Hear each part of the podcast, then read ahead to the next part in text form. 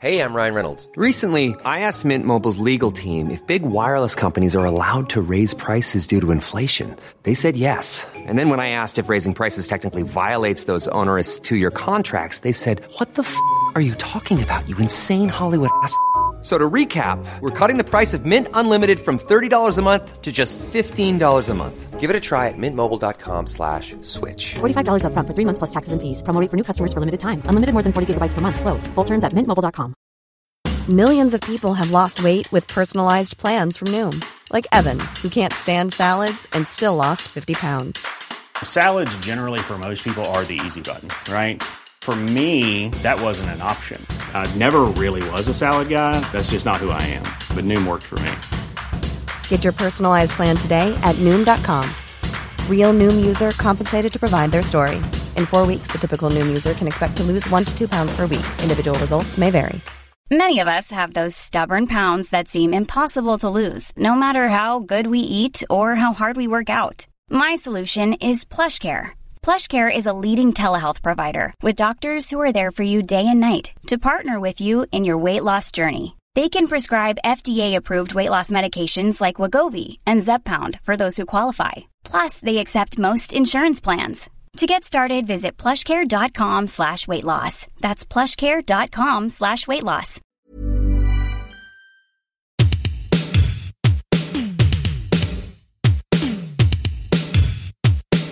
What's going down?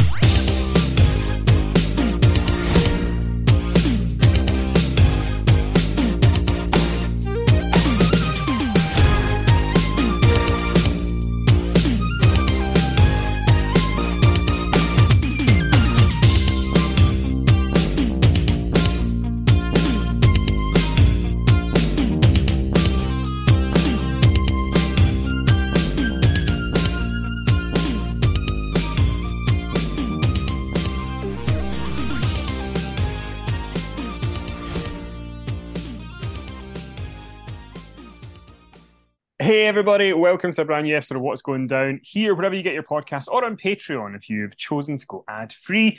My name is Kenny, joined as always by Mr. Finley Martin. Finn, how are you today? Yeah, I'm all right, Kenny. Less stressed than you. Yeah, less stressed than me. The, the, the house move is this week, lots going on, but it appears, Finn, on Twitter, people think the world has frozen over because I complimented all Japan on Twitter. You mean hell is frozen over? Hell, hell is frozen over. Can't get my metaphors right. Can't do that. analogies. Can't, anyways, the whole thing. Um, yes, John, we promised you we would talk about these matches. I'd watched the Steve Williams match, um, but for, we forgot to talk about last week, and now I've finally watched the uh, Kobashi and Kikuchi against. I, I want to say Furnas and Lafon, but Furnas and Kroffat. Is that how you pronounce it? Furnas for the All Asia Tag Team Championship. Yeah, and the thing, the thing, I mean, so I've only really ever watched New Japan stuff, and I could not. The biggest thing that stuck out for me from both of them was the crowds. I mean, the All Japan crowds are nuts. I mean, what a great crowd the, for these two matches. Oh, I mean, absolutely amazing.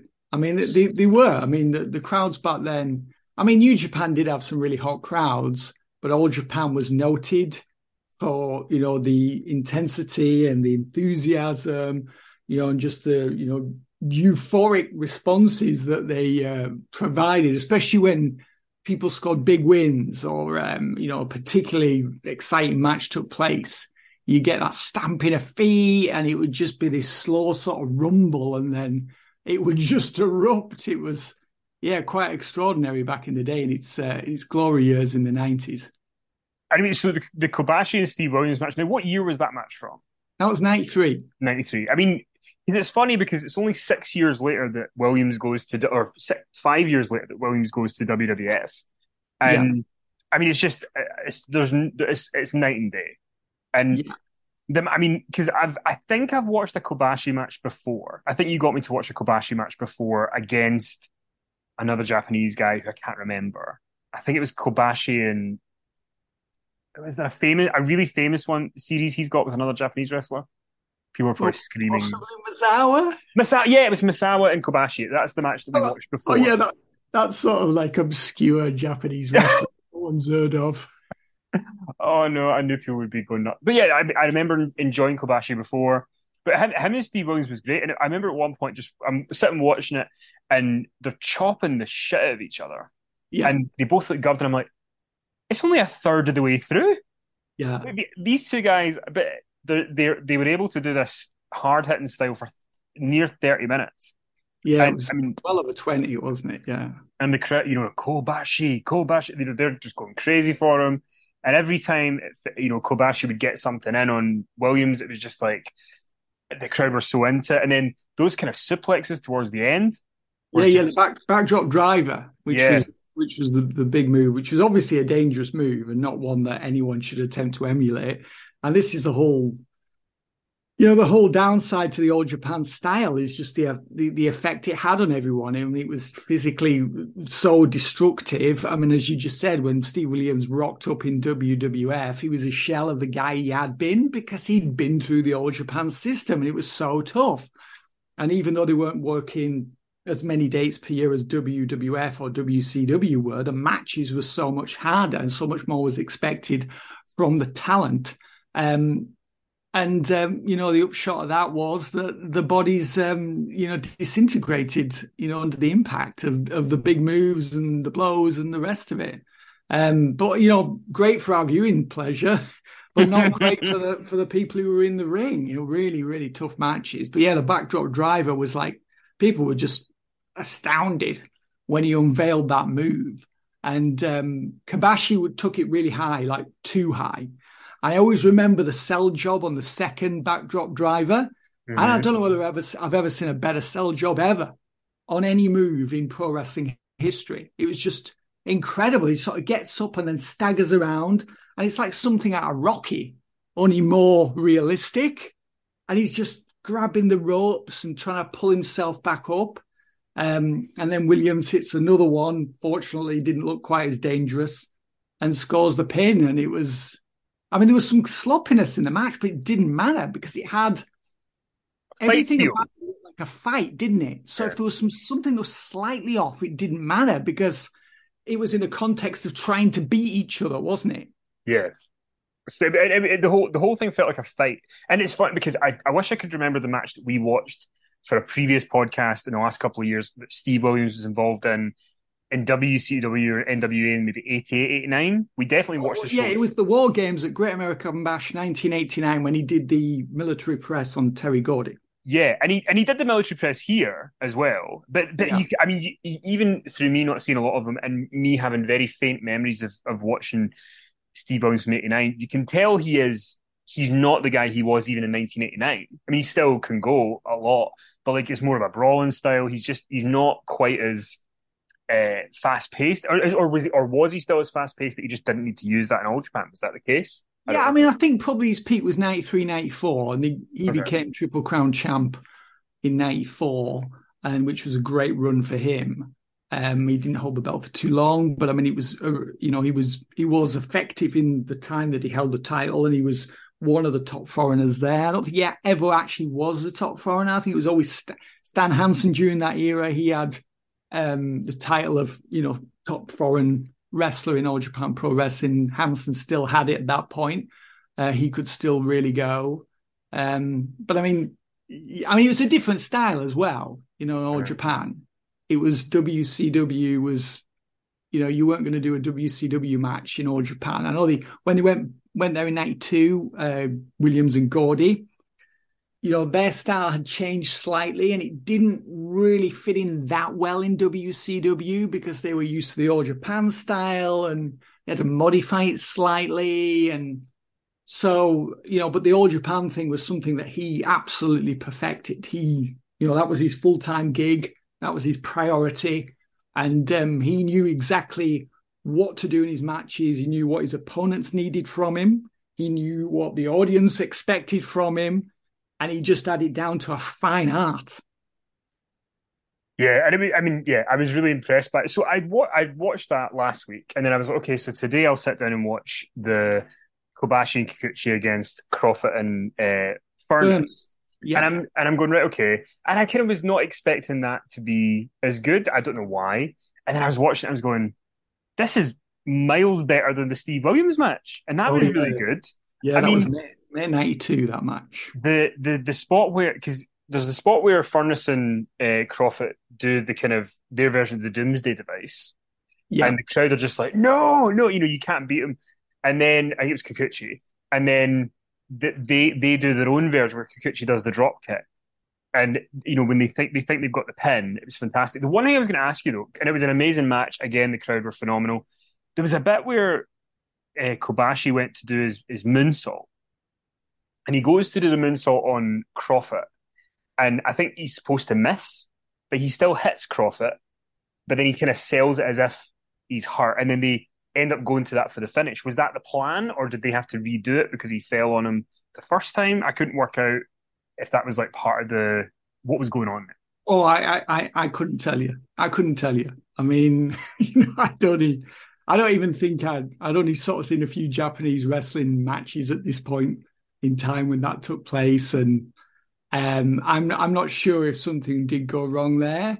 Um, But, I mean, but- they made it, they made it look like it was part of the plan. Yeah, exactly. And that, that was the thing is that that was the whole thing that it would cover them on spots because they didn't look rehearsed and they didn't look contrived and it didn't look artificial. And most of what they did was in, you know, was in the pursuit of victory. So if you did something it didn't look quite right, um, they could get away with it. And usually stuff looked spot on anyway. It was very rare that you'd have like a, a badly blown spot where you'd you know, the air would just be sucked out of the crowd. You know, that that seldom happens, you know, especially on a TV taping. I mean, everyone was, you know, everyone was firing on all cylinders. And this match was, yeah, the crowd was just going ballistic, you know, for willing Kobashi and Kikuchi onto victory. And in the end, they did score the win. And then Kroffat Furnas, because it's supposed to be a sport, came over and congratulated them afterwards, Mhm. handshake. And it's even though you do have subtle faces and subtle heels, it's not so it was not so overt that you know they would do the things that we're accustomed to in American or Western wrestling in general.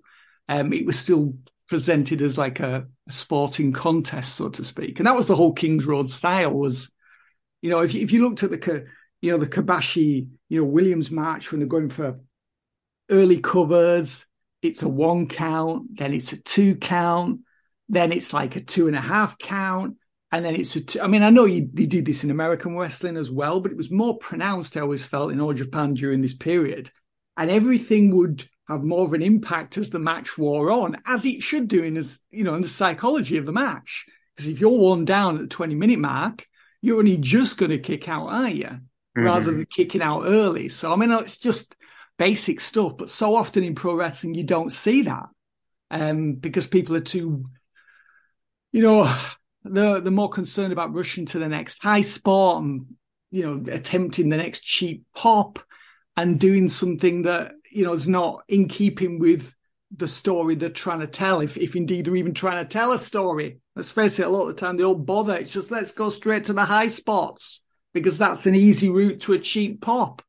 Um, I've got to tell you, watching these matches again, you know, I almost, I was really deeply moved by by watching them again. I was really was, and I was just like, I mean, know, to- to- to the so point- good.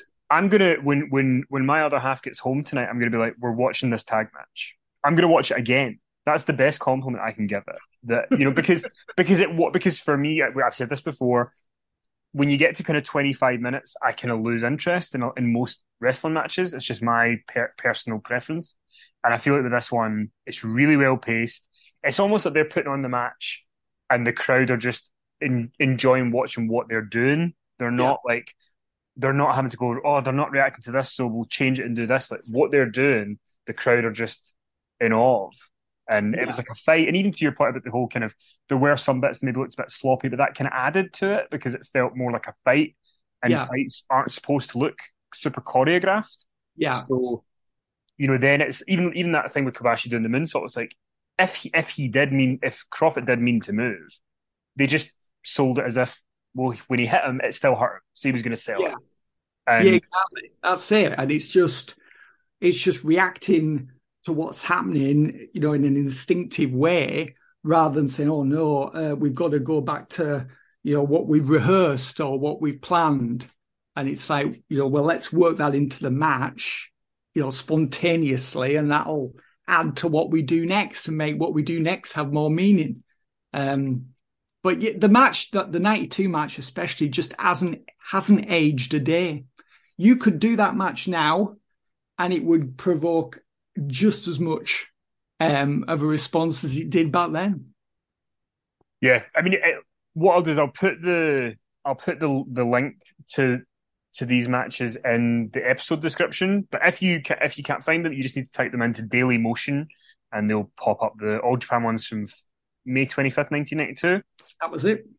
Um, and then yeah, you just need to type in Kobashi Williams, and it's the, it's like a thirty minute, fifty six second video or something. So they're well worth a watch. So John, thank you for um, the recommendation for us to watch some stuff, and um, yeah, hopefully you guys enjoyed it. So this we deliver. It, it might take us nearly four years. we deliver. Look, they, there's a reason the phrase "better late than never" was developed. It was for us specifically. Um, it's time to talk about the draft, Finn. Obviously, there was the two draft shows. So I think the way we'll do it, just for ease, is what we'll do is first of all, we'll go through any kind of developments of storylines on the shows, and then we'll go through who's been drafted where. So on SmackDown, obviously the big story was the tag team title match in the main event with uh, Sami and KO taking on the Usos. Would the Usos regain the titles? And I think I've got egg in my face, Finn, because I, I I predicted that Sami and KO were going to lose the titles because I just had this feeling that they retained. Um, and you know, going into it, there's a whole story of them turning each other. What did you make of the match? And were you happy to see Sami and KO keep their belts? Yeah, I think so. I mean, it wasn't as good as the WrestleMania match, but there's no way it was going to be because that was the peak and there was a bigger crowd there and there was the emotion of Zayn and Owens finally ending Jimmy and Jay's tag team title reign. So, I mean, I, thought it was a perfectly adequate TV match. There was nothing about it that you would really want to watch twice. and it was more really about um, promoting the storyline, wasn't it? And Paul Heyman, before the match, was speaking to Jimmy and Jay, whose mood kept changing from like one of like, you know, glee to, you know, deep concern as Heyman's there communicating messages from Roman Reigns about how they need to win this match, you know, to remain on the island of relevancy and not suffer the indignity of relegation to the ocean of obscurity. I mean, you know, there was a lot riding on this match for Jimmy and Jay.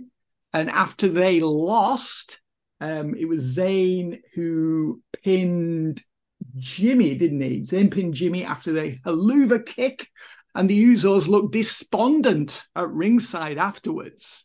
So I'm I'm keen to see how this is gonna play into what happens next with them and Roman Reigns. Assuming Roman Reigns ever resurfaces Kenny on SmackDown, presumably will at some point. Uh, but I mean, yeah, I, I, enjoyed it as a main event. Not couldn't hold a candle to the WrestleMania match, but I think it did what it was supposed to do, really, which was effectively not draw a line under the feud. But I mean, it's hard to imagine there's going to be another tag team title match between Zayn and Owens and Jimmy and Jay. I mean, the, they're having the match at Backlash this weekend, aren't they? So we know there's going to be a match there. But you know, Owens and Zayn have moved to Raw, haven't they? And Jimmy and Jay on SmackDown. So it looks like it's over.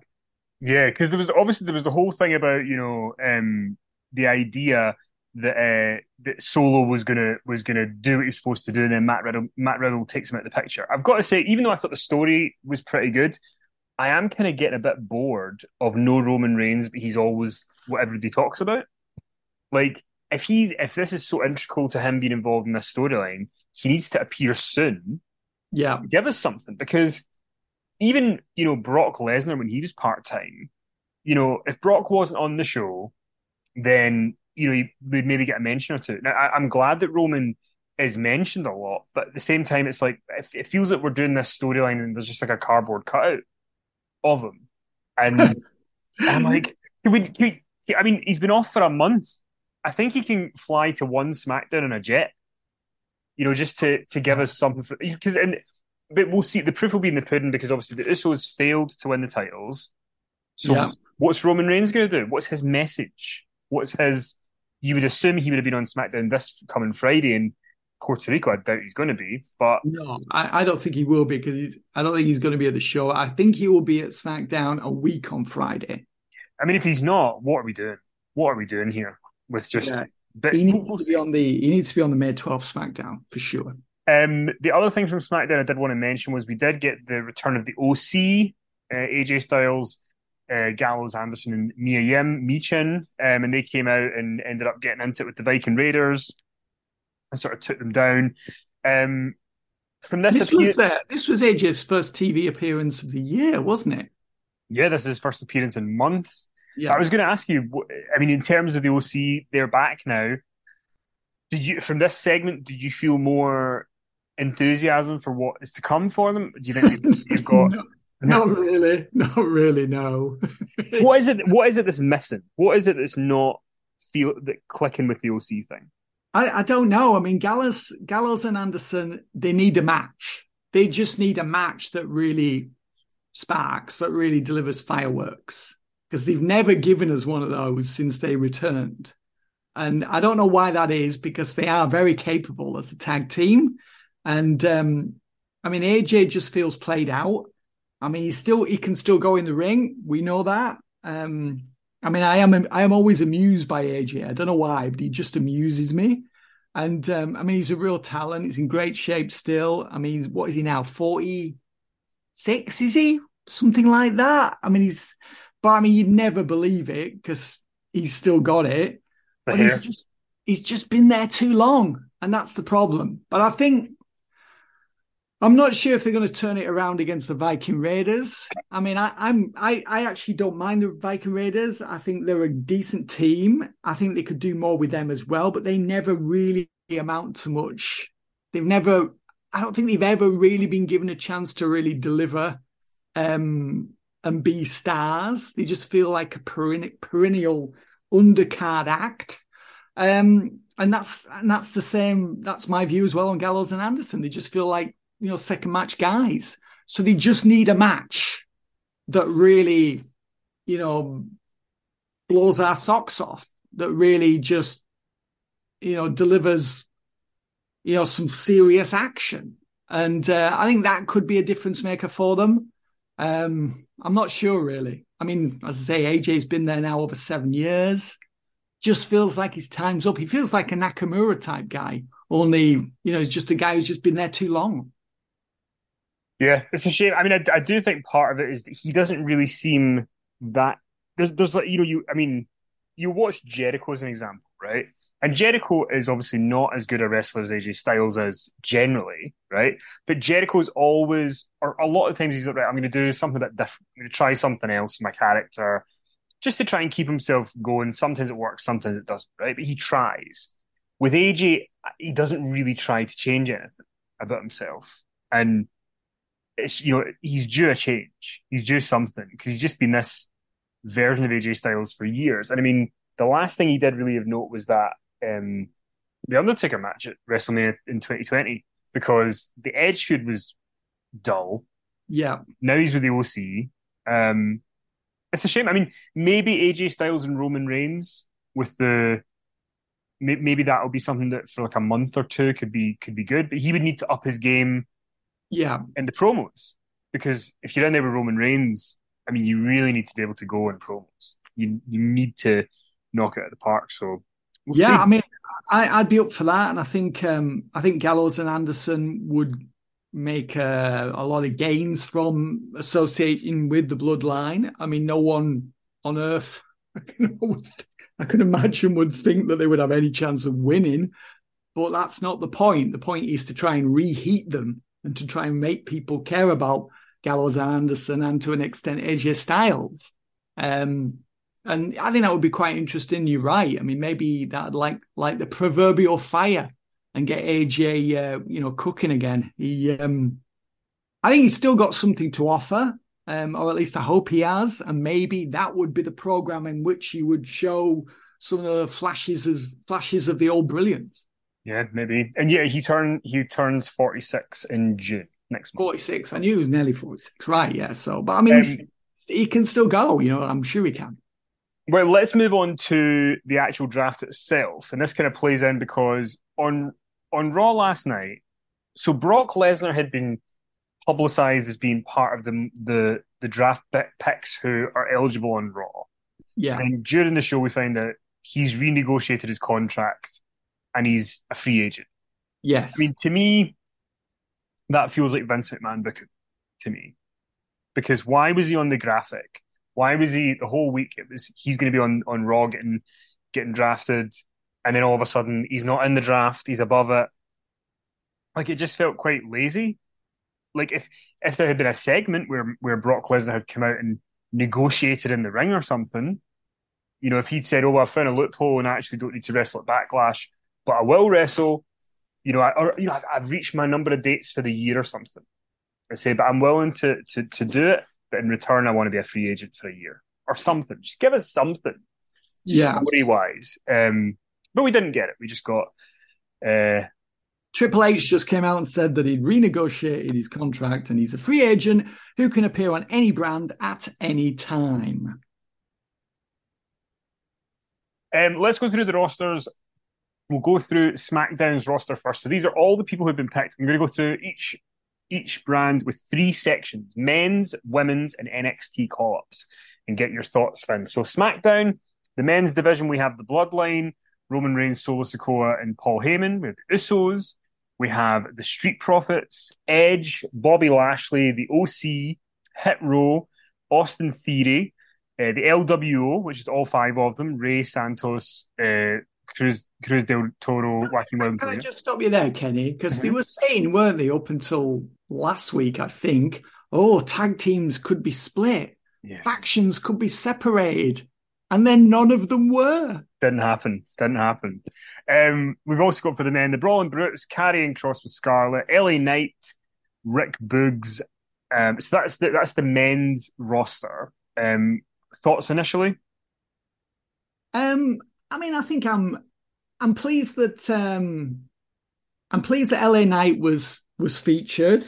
Um, did you mention Cameron Grimes? So, so the NXT call ups are Grayson Waller, Cameron Grimes, Pretty yeah. Deadly, and for for the men, yeah. So we've got Cameron, Cameron Grimes is coming, and hopefully they are gonna make him a, a featured character on the show. Yeah, I'm just. I mean, he's somebody who's been waiting in the wings for an opportunity since I think November. I think he was sent packing from NXT. Grayson Waller is somebody who they're huge fans of, and they think he can do really well on the main roster, and I think he can as well. Um, I mean, he's he's he's really you can tell a guy just absolutely believes in himself. And I just hope they don't shut him down. I just hope they don't squeeze that confidence out of him. I don't think they will, because there seems to be a little more of, you know, more communication and cooperation between NXT and the main roster than there has been previously. Although you still, you never know what's going to happen, do you? I mean, just because you've done well in NXT doesn't necessarily mean you'll do well on the main roster. We've seen that many times, haven't we? That people have just basically fallen at the first hurdle or just been abandoned or just not given a chance to excel on the main roster. Um, but uh, yeah, I think I think I'm I think I'm pleased with with the the call ups from NXT, um, and I think I think the the um, the draft picks, the, the transfers, I think most of them make sense. Um, yeah, I think I'm I think I'm fairly happy with it. I mean, the thing is, this goes back to something you said last week. We've had so much, so many people moving from Raw to SmackDown and vice versa for months and months and months that none of it really feels like it matters very much, does it? No, and also the the the, the men's. I mean, when I look at that roster, it feels half full. It doesn't feel. I mean, if you, so if you look at Roman Reigns as an example, right, and you go through, right, who could he feasibly have a match with? And you've got three names. You've got uh, Edge, Bobby, Bobby, Lashley, Edge, Bobby Lashley, and uh, AJ Styles. AJ Styles. That's pretty much your whack, and none of them are taking the title from Roman Reigns. No. So you've got that part of it, and then so the women's roster for SmackDown. Spoiler: the the Raw did much better for for women, but um, the women's roster for SmackDown, is, including the call ups, is Damage Control, all three of them. Alba Fyre and Isla Dawn, the NXT Tag Team Champs, Lacey Evans, Charlotte Flair, Asuka, Shotzi, and Tamina. Hiring for your small business? If you're not looking for professionals on LinkedIn, you're looking in the wrong place. That's like looking for your car keys in a fish tank. LinkedIn helps you hire professionals you can't find anywhere else, even those who aren't actively searching for a new job but might be open to the perfect role. In a given month, over 70% of LinkedIn users don't even visit other leading job sites. So start looking in the right place. With LinkedIn, you can hire professionals like a professional. Post your free job on linkedin.com slash people today. Since 2013, Bombas has donated over 100 million socks, underwear, and T-shirts to those facing homelessness. If we counted those on air, this ad would last over 1,157 days. But if we counted the time it takes to make a donation possible, it would take just a few clicks. Because every time you make a purchase, Bombas donates an item to someone who needs it. Go to bombas.com slash ACAST and use code ACAST for 20% off your first purchase. That's bombas.com slash ACAST, code ACAST.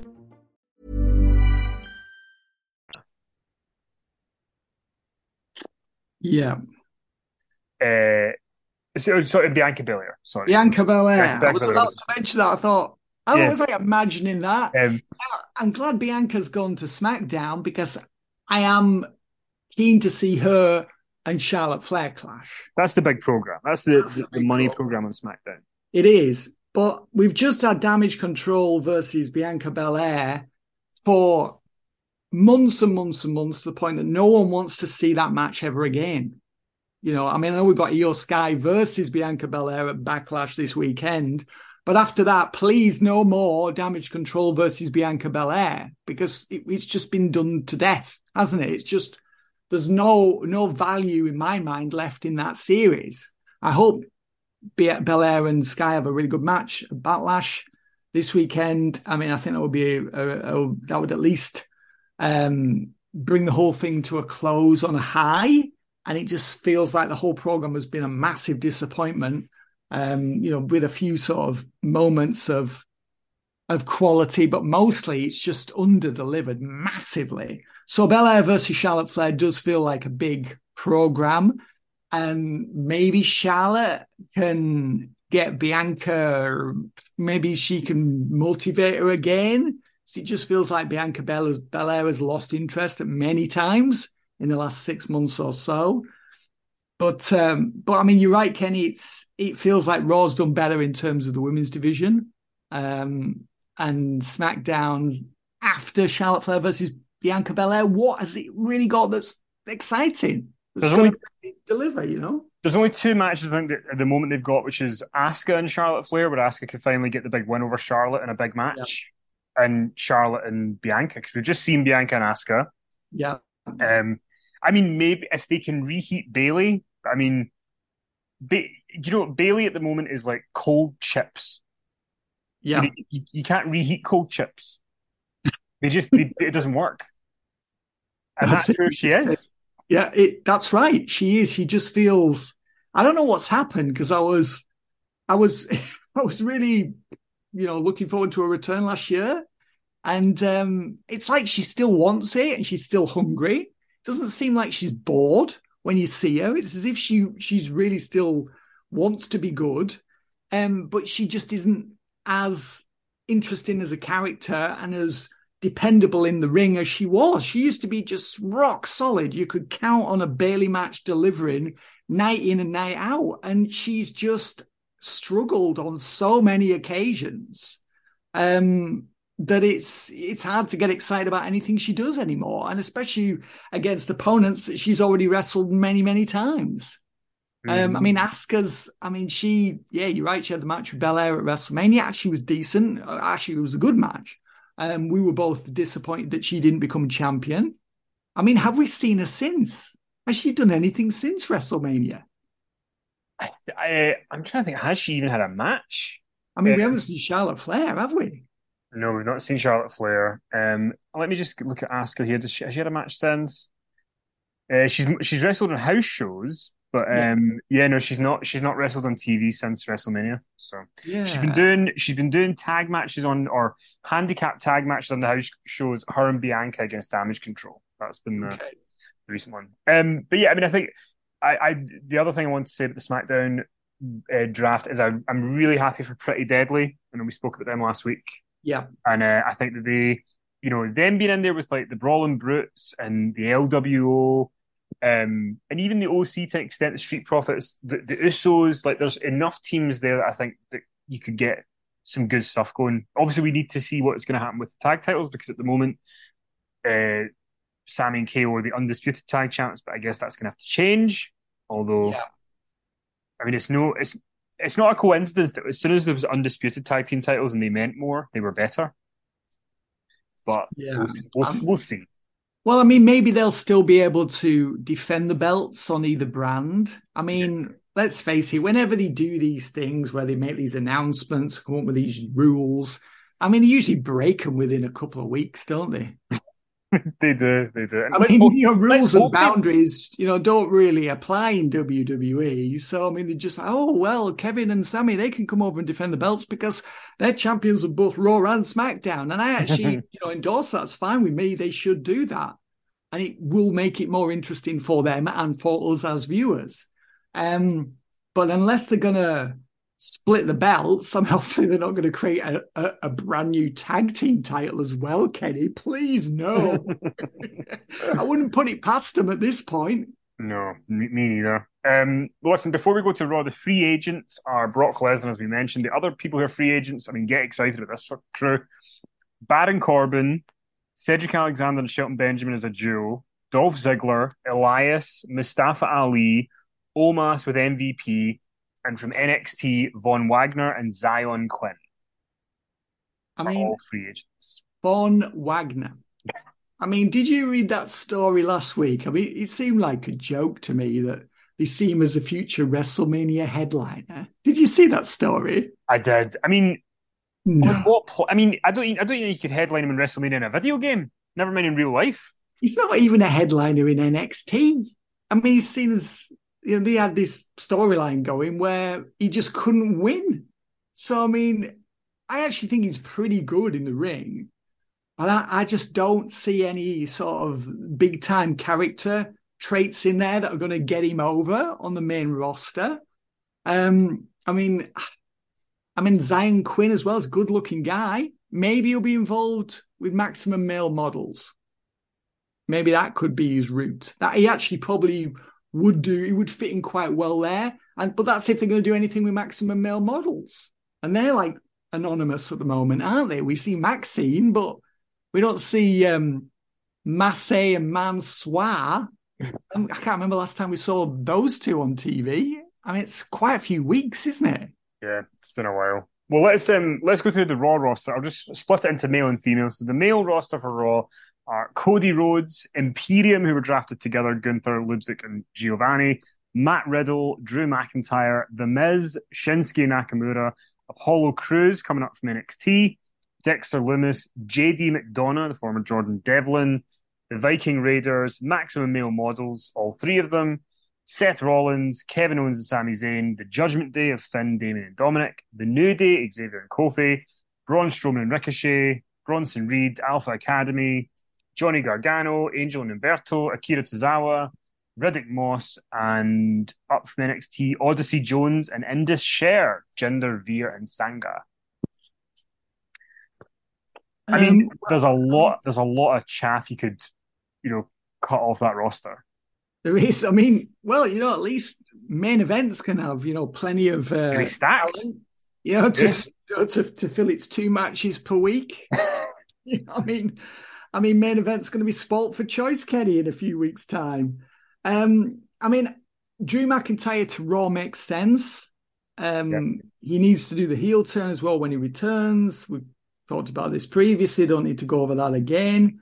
Um, so I think that's a good move for him and maybe he could become world champion as a heel. I think I'd like to see that. Um, Indi Hartwell to Raw makes sense because the rest of the way are on Raw, right? Yes. Uh, So we've yeah we've now got all of the way on Raw. Yeah. So I mean, Oh, apart from so apart from Austin Theory, obviously he's on SmackDown then. sorry, yeah, obviously he's separated, split from them anyway. I mean, Yeah. Theory over to SmackDown. I think that's a good move for him. I think you know it opens up some new and fresh and interesting opportunities over there. I think he'd done pretty much everything he could on Raw. Um, so I like the idea of him as US champion on SmackDown. Also, it distances him from this new world title. You know, we talked about this last week, didn't we? Where Theory suddenly isn't interested or as interested in his US title because there's a bigger prize that he could win. I mean, I realize, you know, over on SmackDown, we've got Roman Reigns there, and but that's you know, Roman Reigns is really without out of Austin Theory's reach, and they're both heels, so it's hard to imagine that their paths are going to cross. Um, so I like the idea of Austin Theory on SmackDown. Yeah, Indi Hartwell. I've never really been impressed by her, except for as a character when she was doing stuff with Gargano and Candice and Dexter. I thought she did really well then, but as a in-ring performer, I just don't think she's that great. So, you know, the fact that she'll probably be reunited with her old uh, stablemates from NXT should save her. Uh, if she was to just be unleashed on Raw on her own, forget about it. I just don't think she would make it. Um, Alba Fyre and Isla Dawn um, on SmackDown. I think that's a really good move for those two. Um, I think these two have been ready to go on the main roster for a while. Um, so, uh, I mean, two fellow countrymen, uh, countrywomen of yours, Kenny two fellow compatriots. Alba Fyre and uh, yeah, I mean, yeah, I mean, I, I, I appreciate the the the Scots that are are getting a show in this year. That's good. That's something. Um, but yeah, I, I, I mean, in terms of the, the women on Raw, though, let's go through the women's roster on Raw, which is obviously way better than the SmackDown one, as you mentioned earlier. We've got Becky Lynch, uh, Indi Hartwell, Candice LeRae, Chelsea Green and Sonya Deville, Natalya, um, Valhalla of the Viking Raiders, Zoey Stark, Rhea Ripley, Liv Morgan and Raquel Rodriguez as a duo, Ronda Rousey and Shayna Baszler as a duo, Trish Stratus, Katana Chance and Kayden Carter from NXT, Dana Brooke, Nikki Cross, Xia Li, and Emma. So they've definitely they've definitely done better on on the women's side of Raw. Yeah, yeah, definitely. Um, that's for sure. But I mean, you know, I mean, Fyre and Dawn on SmackDown. I like that. I think that's a great move for those two. I think they were ready to be called up. So really pleased that they they have got this gig. Uh, Ronda Rousey and Shayna Baszler. I mean, they're on. They're going to be on Raw. I mean, I know. I think both of them are injured at the moment. I mean, neither of them are wrestling, as far as I know. Um, I mean, it's hard to get excited about anything they're going to do. I mean, I mean, at least it means that possibly Rousey and Becky Lynch might have that rematch. I mean, I'm not excited about it, but I think there would be interest in it. You know, because of the you know WrestleMania um, main event from back in 2019. 2019 was it? Yes, yeah, 2019. 2019. Yeah. Um, and I think Becky Lynch is somebody who could probably make Ronda Rousey seem relevant again. So I think that's a good. I think this is a good move for Ronda. Um, and maybe she could find, you know, some of that old enthusiasm. You know, I don't know where it's gone. Maybe, she, maybe between her and Becky, they can go on like a treasure hunt and find it. Um, but yeah, it sounds like they've done all right on Raw for the women's division. Um, I think so. Where, where did Zoey Stark end up, Kenny? She's on Raw. She's yeah, on she's, Raw as well.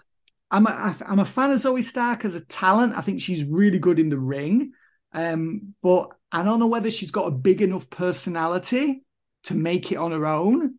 I'm not sure if the audience is really going to get into her unless she, and they, they, they would do, I think, based on the quality of her matches, but she might not be given enough minutes to have the sort of matches that she's had in NXT. So she might be better forming a tag team or being involved with other people. Um, but I, I, understand why she's been called up because I think she's ready to go in the ring. Um, so uh, yeah, good for her. You know, one thing actually that was really happening, Kenny, from both SmackDown and Raw was they had cameras, didn't they, in the performance center? Yes. Um, and, and gauging the reactions from people um, on NXT when they were called up. Now, I don't know whether they were acting or whether this was a total surprise to them. It surely can't have been to Pretty Deadly because they had to know they were getting called up, right? But uh, I mean, you know, they did do a good job of acting if they knew. They probably did know, let's be honest. Um, and I thought they really, it, they did seem, you know, they were so pleased and chuffed and, you know, there's this great sense of elation that, yes, we've been summoned to the big time. And I thought that was a nice touch, having the cameras there at NXT. Yeah. It is a nice touch. I think the only thing that's going to be a concern for the majority of the NXT people is that a lot of them are probably not going to make a difference on the main roster. I think there's people like uh, obviously pretty deadly on SmackDown. I think they could do pretty well. Um, no pun intended. I think that, I think that you know somebody like Cameron Grimes could do well if given the chance. But I think you know I think for people like Alba Fyre and Isla Dawn, I think they could struggle potentially. It, it, it's all going to depend how much time and effort is put into them. Um, but yeah, I think overall the the the women's roster definitely looks better on Raw. Um, the men's roster on Raw is, is decent. I mean, I think that having Drew there and having Imperium is pretty good. I do worry for JD McDonagh. I just don't. I just don't know how he's gonna play on Raw. I just Yeah. can't imagine that. You know, if Gar- if Gargano's not been able to crack through Raw, then I don't know if JD's got a good shot. But you know, stranger things have happened. And then, of course, we have to talk about the. It looks like we're gonna have the belt swap again because Rhea Ripley's on Raw and she's obviously the uh, SmackDown Women's Champion, and Bianca Belair's on SmackDown. She's the Raw Women's Champion. I mean, you would think that they could go right. We're we're we're going to put these two on different brands. Let's fix it so that we don't need to do belt swaps. But it's not where we are. They've Yeah. Well, maybe the belt swap will pass without incident this time. You know, I mean, after remember the last one with Charlotte and Becky Lynch. I mean, that was quite a that was the last one, wasn't it? That was a Mhm. that was an odd an odd situation that was, wasn't it? Where they actually genuinely fell out and almost ruined it. I I'm still really perplexed by what happened there. I mean, but I guess they just don't like each other. Maybe it's just that simple. And they weren't willing to put each other over. Um, but um, but yeah, um, but yeah, they need they need to get they need to do that. I mean, that's something they need to do. If they don't do it at Backlash, they need to do it next week. I would think, Mhm. um, because it doesn't really make sense that um, Rhea Ripley would be SmackDown Women's Champion, and when she's on Raw, and Bianca Belair would be Raw Women's Champion when she's on SmackDown. So I mean, that goes without saying, really, doesn't it? Mhm. I mean, overall, how are you? How are you feeling about it? I'm feeling a little bit dejected, only because I think the way we've had, I think the way we've had it has been better. So I, I, kind of fear for things maybe taking a little bit of a dip if we're not. Because it's not like these rosters are really deep now. On their No, and there's a lot of people there who you're kind of it almost feels like you're you're really attaching that the idea that people like Shinsuke Nakamura or Apollo Crews or uh, you know Austin Theory they're going to have to carry more stuff than they did before yeah, and it's it's going to be kind of sink or swim for them because I mean I feel like the, both these these brands on their own can probably run through all their big storylines in six months really so Yeah, yeah, I, I agree. I mean, there's I mean, there's people here that you know really don't have a whole lot more to give, in my opinion. Like Nakamura doesn't. I mean, I, I've said this and written this before. Um, Apollo Crews. I mean, they sent him down to NXT because he just wasn't adding any value to the main roster anymore. And now he's back as plain old Apollo Crews. I mean, I know the the previous character that he played didn't work either. Um, but I mean, Apollo Crews didn't really um, make a connection with the with the smaller audiences on NXT. I mean, I thought it was a flop there. I mean, that match he had with Carmelo Hayes, the best of three, just wasn't. It just wasn't very good. So I mean, I think he's doomed on the main roster, and I think the creative team will find it very hard to come up with anything for him. I think he's main event bound. I think that's all he's really got to give at this point. I mean, Karrion Kross. I mean, no one's ever going to care. They just aren't. It's just over. Um, Well, Here, here's another question. So on SmackDown, who's Edge going to face? I, So I mean, the, the options for Edge, since he's a babyface, are Roman Reigns, which if they're going to do that, I assume they're not doing it straight away. Um, the other plus, heel, plus they've done that before, haven't they? We've already seen that. yeah. So the only other heels that he could face are Austin Theory, I think now. I think he could do something with Austin Theory. Karrion Kross, No, and LA Knight. That's the three. LA Knight. Well, I think he could do something good with LA Knight. Yeah. But Knight has to win. And Knight, you know, I'm a fan of Knight. I've said this before. and he had, I thought, he had a, a really well received match with Butch on SmackDown this past Friday. And, um, you know, this guy's, mind you, LA Knight's on the verge of turning face, isn't he? I mean, Yeah, Knight so- versus Knight versus Theory actually does feel like a really big program for both. So that's what I want to see Theory and Knight do. If we get Edge versus Karrion Kross, I will cry. I don't want it. I can't believe that Edge would come back for that.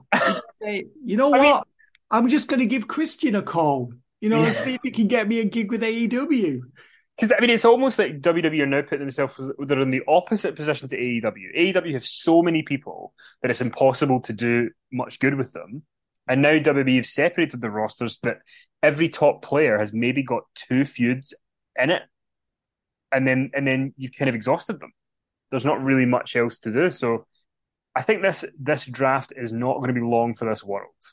No, I, I don't think it is either. I mean, I've got to tell you, Kenny, I don't get excited about the draft ever. We've discussed this before. Yes, It always just leaves me with a, a feeling of sort of strange sense of emptiness because it's like, oh, it's, you know, they always, oh, it's going to change the game. You know, the landscape of the company is going to change forever, blah, blah, blah. And it, it doesn't really make that much difference because they always renege on the commitments to, oh, we're going to, you know, keep these rosters apart and they just get together at Royal Rumble and WrestleMania or whatever. And it never lasts. It never does because they recognize what you just said. We're running out of ideas. We're running out of matches for this person. So we need to bring someone over from the other team. And that's what they'll do again. So I don't really attach that much, you know, huge amount of importance to the draft because I just think there's a lot of flexibility there. And as there should be, as you have also pointed out, I'm putting you over this week, Kenny. it's a rarity. I'm going to. Ripping, ripping you off. I'm glad this is recorded. I can look back on this amongst the digs.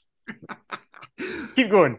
I'm just ripping off all your suggestions and ideas and observations, and that's what they'll do. They'll just go. They'll just not regress. They'll re- they'll not the what's not regress. That means goes back and make things worse.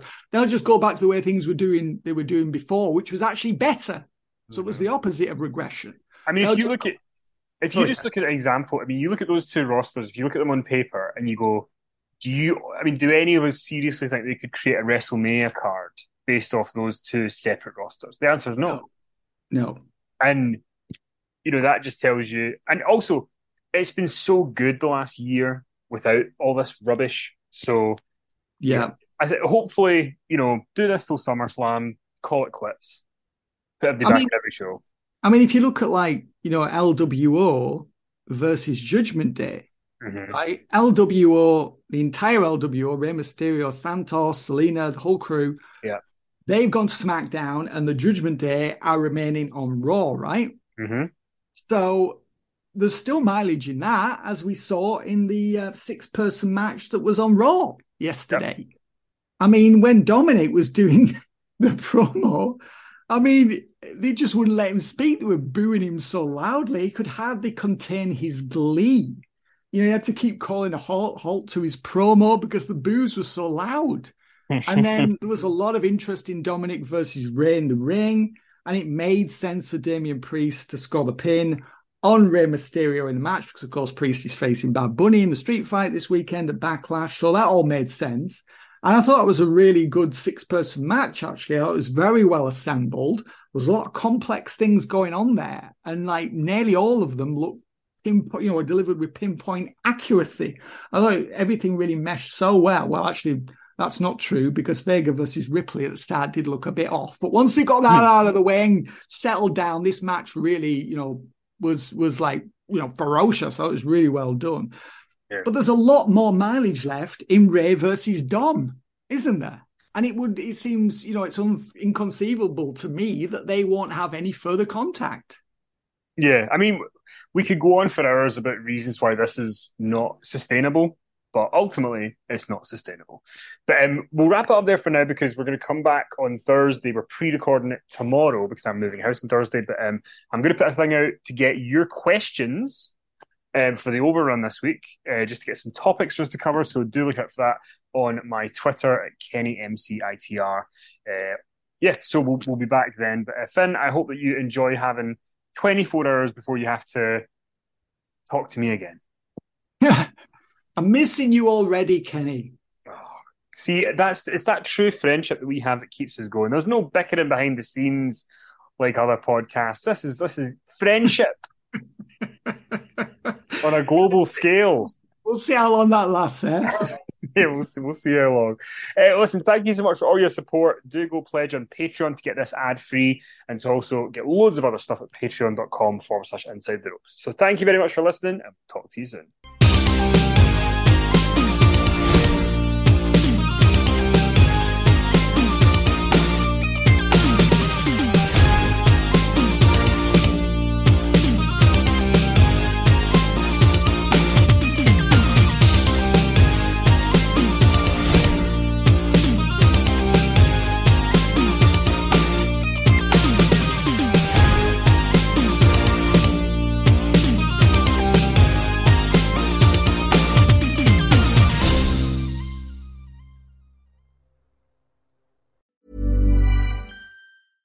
Hey, it's Paige DeSorbo from Giggly Squad. High quality fashion without the price tag. Say hello to Quince. I'm snagging high-end essentials like cozy cashmere sweaters, sleek leather jackets, fine jewelry, and so much more. With Quince being 50 to 80% less than similar brands. And they partner with factories that prioritize safe, ethical, and responsible manufacturing. I love that. Luxury quality within reach. Go to quince.com slash style to get free shipping and 365 day returns on your next order.